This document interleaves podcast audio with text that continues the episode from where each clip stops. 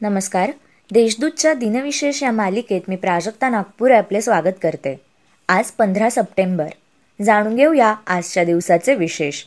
चला मग आजच्या दिवसाची सुरुवात करूया सुंदर विचाराने. श्वास व विश्वास दोन्ही अदृश्य आहेत परंतु दोघात इतकी ताकद आहे की अशक्य गोष्टीला शक्य बनवून देतात.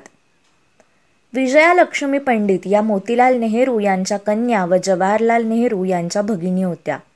त्या संसदपटू व उत्तम वक्त्या म्हणून प्रसिद्ध होत्या. एकवीस विद्यापीठांनी त्यांना डॉक्टरेट ही पदवी देऊन गौरवले होते. पंधरा सप्टेंबर एकोणीसशे त्रेपन्नमध्ये त्या संयुक्त राष्ट्रांच्या पहिला महिला अध्यक्ष बनल्या. आज आपण चोवीस तास चॅनल अँकर पाहत असतो. परंतु पंधरा सप्टेंबर एकोणीसशे एकोणसाठमध्ये पहिल्यांदा दूरदर्शनचे प्रायोगिक प्रसारण झाले. अर्ध्या तासासाठी शैक्षणिक आणि विकास कार्यक्रम सुरू झाले. तेही फक्त आठवड्यातून तीन दिवस. त्यावेळी त्याला टेलिव्हिजन इंडिया असे नाव दिले होते. त्यानंतर एकोणीसशे पंच्याहत्तरमध्ये त्याचे नामकरण दूरदर्शन झाले. हे नाव इतके लोकप्रिय झाले की दूरदर्शन नाव टी व्हीचे पर्यायी नाव झाले. पंचवीस हजार कर्मचारी असणारी अमेरिकेतील चौथ्या क्रमांकाची सर्वात मोठी वित्तीय संस्था लेहमन ब्रदर्सची स्थापना अठराशे सत्तेचाळीसमध्ये झाली होती.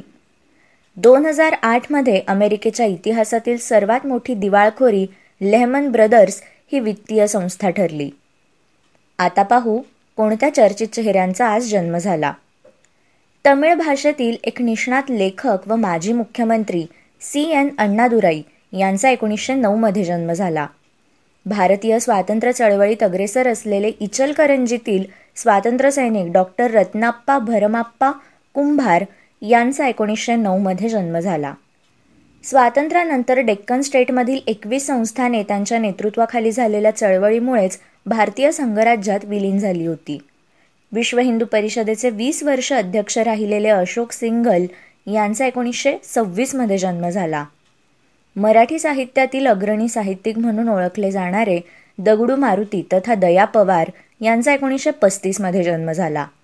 मराठी लेखक अर्थतज्ज्ञ व साहित्य समीक्षक गंगाधर गोपाळ गाडगीळ यांचा दोन हजार आठमध्ये मृत्यू झाला. राष्ट्रीय स्वयंसेवक संघाचे पाचवे सरसंघचालक के एस सुदर्शन यांचे दोन हजार बारामध्ये निधन झाले. आजच्या भागात एवढेच. चला मग उद्या पुन्हा भेटू. नमस्कार.